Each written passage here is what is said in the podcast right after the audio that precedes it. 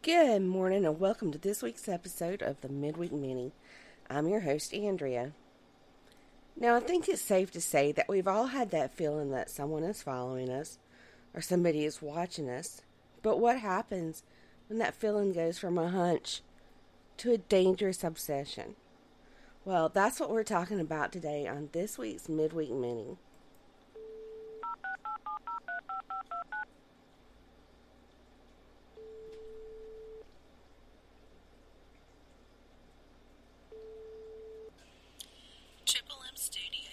Presents Midweek Minis, and here's your host, Andrea Lea.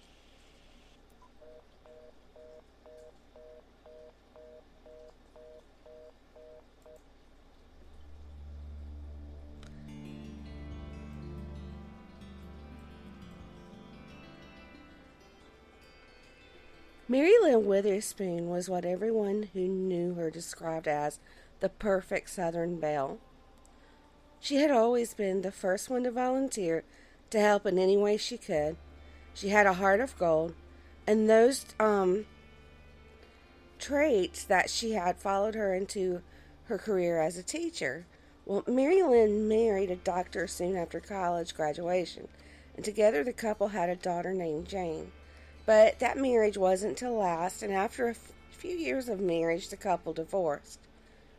A few years after the divorce, Mary Lynn started dating a prominent Charleston lawyer named Edmunds Tennant Brown III. Edmunds had previously been married as well, and he had two children. One of those children was a son named Edmunds Tennant Brown IV, but he went by the name Tennant. Now, he also had a daughter named Molly. Now, Tennant was 10 years old when his father started dating Mary Lynn in 1981. Edmunds and Mary Lynn's daughter really hit it off, and they seemed to get along just great, even better than he got along with his own children.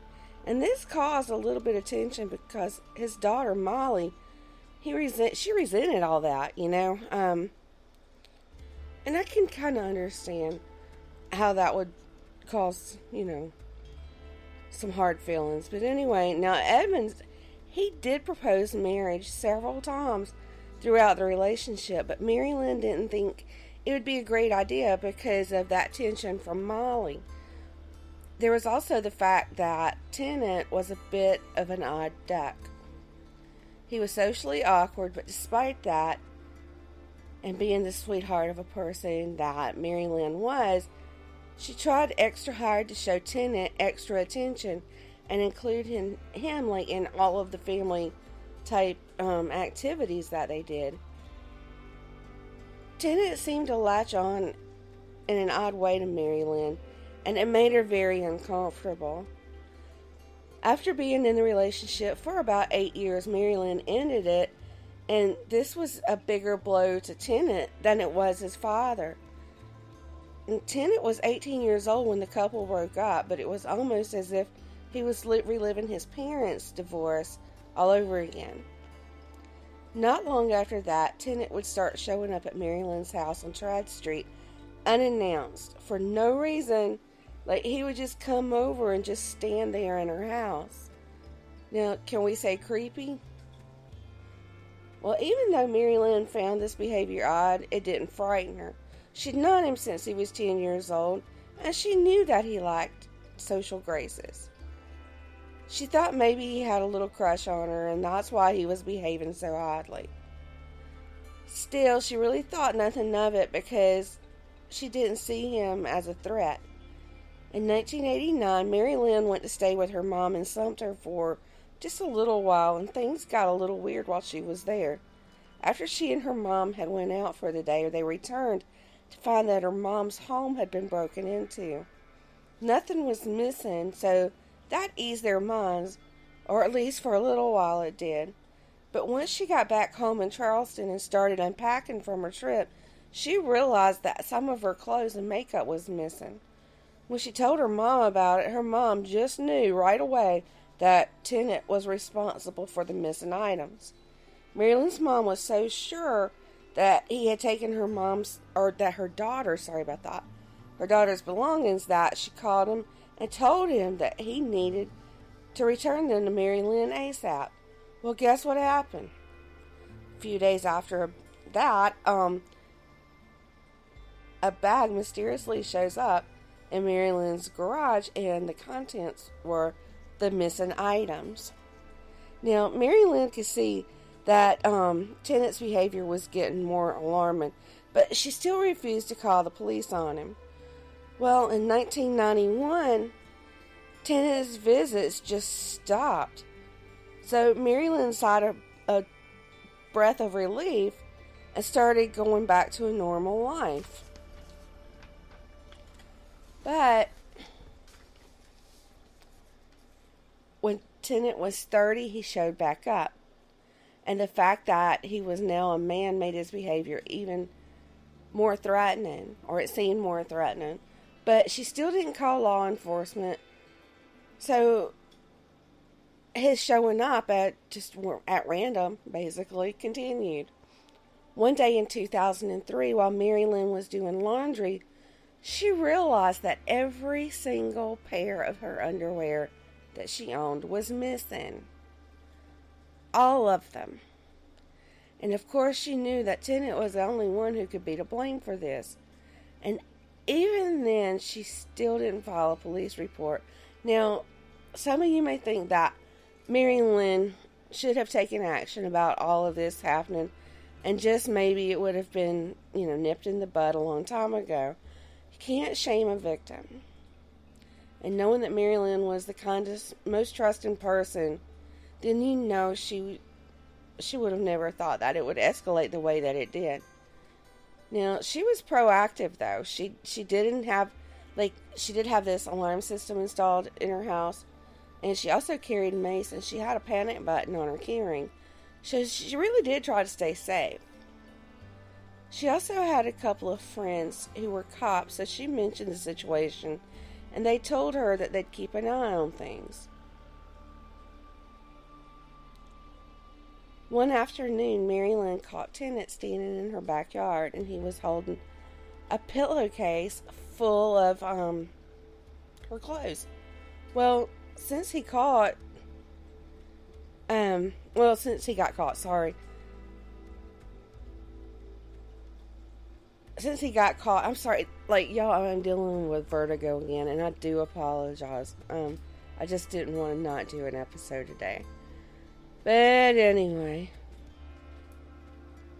um, since he got caught, you would think that he'd have like hightailed it out of there, but no, he stood staring at Mary Lynn, and the stare was bone chilling to say the least. One of her sisters told her that she was afraid for Mary Lynn's life and that she really did need to call the police. But at that point, Mary Lynn was more afraid of how Tennant would react if she did call the police and got them involved. Well, finally, her friends and family pressured her, after pressuring her constantly, she finally decided to report against him. He was arrested and charged with burglary. Now, Mary Lynn did feel some relief knowing that Tennant was in jail but she knew that he wouldn't be in there long. So she registered the um, with this system called Vine. It's a system that notifies the victim when their perpetrator is being transferred or released from jail. And she thought by doing this she would know exactly when he was being released and she'd have time to prepare herself. This was a good thing, she thought. Well, on November the 14th, 2003, Mary Lynn didn't show up for work, and this wasn't like her at all. The principal and a co worker from the school she taught at drove to her home to check on her. When they got there, nothing looked out of place, and Mary Lynn's car wasn't there, but they just couldn't ignore the fact that something didn't feel right. So they called Mary Lynn's daughter, Jane. Jane was living in Rock Hill at the time, which is about three hours away from Charleston. And when they told her, you know, what was going on, she knew something wasn't right. So she and her husband headed straight for Charleston. She gave the police permission to go ahead and enter her mother's home without her being there. And when they entered the house, they immediately knew something was just not right. Something was terribly wrong. A lot of things are out of place, like a half eaten apple laying by the front door. And as they went through the home, the scene didn't get any better. Upstairs in Mary Lynn's sitting room, it looked like a bomb had went off, and Mary Lynn was known for like keeping a very neat house. When they entered Mary Lynn's bathroom, they found her naked body laying in a bathtub. Her hands and feet had been tied, and she had also been raped and strangled to death. All of Mary Lynn's friends and family immediately knew that Tennant had to be responsible for this, and Jane had even told the police that despite the fact that she thought he was still in jail. But they all would soon learn that only three months after being arrested for the burglary, Tennant had been released. But wasn't Mary Lynn supposed to be mo- notified when he was released? Well, apparently the wrong information was put into the system, and they tried to call three times, but they didn't have the correct number.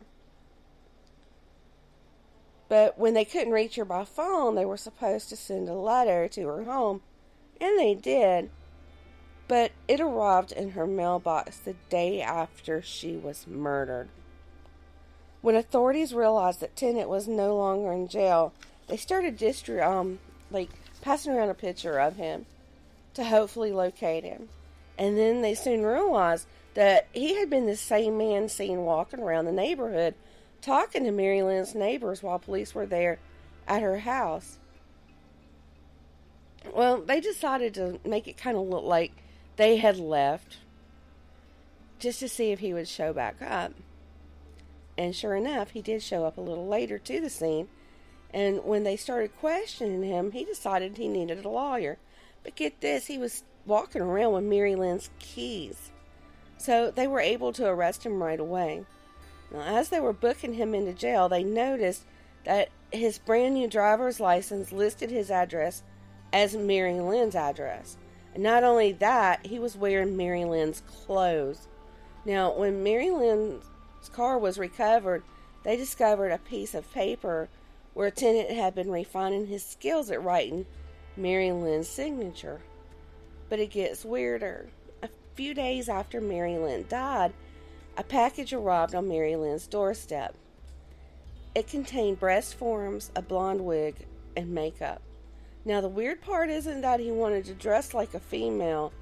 I mean, that's following me. Y'all, I have no problem with that, and it's really not my business. But he ordered these items with Mary Lynn's credit card, y'all. And his plan was to take over her life. So basically, he murdered her and was going to become her. DNA evidence did prove that Tennant had raped and murdered Mary Lynn Witherspoon. Later, police located a notebook that Tennant had kept when he was in jail for the burglary and every single day he wrote in it about his plan to murder Mary Lynn and take over her life. He pled guilty to Mary Lynn's murder. And because her family didn't want to be dragged through her murder trial for a second time, like all the details and everything, they opted out of a court trial. Tennant was sentenced to life in prison without the possibility of parole for the murder of Mary Lynn Witherspoon but still, Mary Lynn's family was beyond mad at all the system screw ups that led her murder or led to her murder. And in 2005, her sister Jackie wrote a letter to the South Carolina Congress and gave the details of her sister's case. Well, they acknowledged that something had to change. And Mary Lynn's law was signed into um, law by who was governor then, and that was Mark Sanford. Following that, Mary Lynn's family sued the Charleston County Sheriff's Department for its faulty system that should have prevented Mary Lynn's murder. It's just terribly sad that a life ended so tragically when it very well could have been prevented if it hadn't been for a glitch in the system.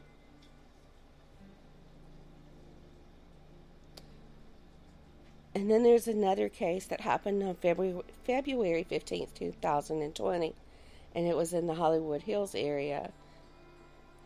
A well known sex therapist was murdered by an ex. She was 38 year old Amie Harwick. Previously, Amie had filed restraining orders against her ex boyfriend, Gareth Pursehouse. The most recent of those two restraining orders had just expired right before the tragic homicide took place. Apparently, the two had dated and lived together for a short time before the ra- that relationship fell apart. Friends say that she was afraid of him and had even told her friends that she was considering carrying mace or pepper spray. Court records obtained by the New York Daily showed that details had given her, um, that she had given, sorry, when she filed the for the restraining order, said that Pursehouse had previously choked her, suffocated her, pushed her against walls, kicked her, dropped her to the ground with force, force restrained her, slammed her head into the ground, and punched her with a closed fist. She had filed for the first restraining order after he had allegedly pushed her from a car. He also had broken into her apartment several times, and one particular time he smashed 10 picture frames against the door and told her that things would get much worse. But then he returned the next day to apologize and taped like four dozen roses to the entrance of her home. About a month before she was killed, Amie ran into um, Pursehouse at an event, and this seemed to reignite the obsession that he had with her. Amie later told a friend that when he saw her there, he went ballistic and he made a scene right there at the event they were at. Another friend witnessed the behavior at the event and said that he, quote, went batshit crazy and that he was yelling and screaming, end quote. In the early morning hours of the murder, police responded to a call about a woman screaming, and when they arrived, they found Amie's roommate outside who said they had escaped the apartment and came outside to call for help because Amie was being assaulted inside the apartment. Soon after they arrived, they found Amie's body lying on the ground under her um, third floor balcony. Like, I guess she dropped straight down. But anyway, she died later at the hospital. Pursehouse was arrested on February 18th on suspicion of murder and released on a $2 million bond. But he was rearrested just a few days later and charged with murder, along with charges of first degree residential burglary, with special circumstances of lying in wait, and that makes him eligible for the death penalty. Pursehouse entered a, a guilty plea, or a not guilty plea, sorry about that, a not guilty plea. But so far he hasn't went to trial, and once he does, once that is all settled, um, I'll give an update on that case. Now, as you can see from both of these cases that we've talked about today, both victims knew their stalkers. Neither of the men involved were just some random person for either of these women. I think the biggest issue when it comes to stalking cases is that the laws aren't strict enough, and that's even if the state in question has any stalking laws. Fortunately, when Amy Lynn's law was signed into law, it made changes in how like stockings are handled. And if you wanted to criticize Mary Lynn for not filing reports with the police and getting a restraining order against Tennant, I hope that Amie's case opens your eyes. When someone has ill intentions toward another person, they really don't care about a piece of paper. Not one time that I could find um, has any stalker been served with those papers and thought, oh, gee, I guess I'll stop now? And in both of these cases, I read that both Tennant and Gareth had mental issues, or mental health issues. Sorry about that. And I'm not saying that's an excuse by any means, but a piece of paper definitely didn't or wouldn't have made a difference to them. Unfortunately, no amount of stricter laws or harsher punish- punishments are going to totally stop stalking. Evil will always exist. Mental health issues will always exist. That's all I have for today's episode. Be sure to come back on Friday for an all new episode of What the Friday, and on Saturday for the Weekend Weird Files. Have a good rest of your week.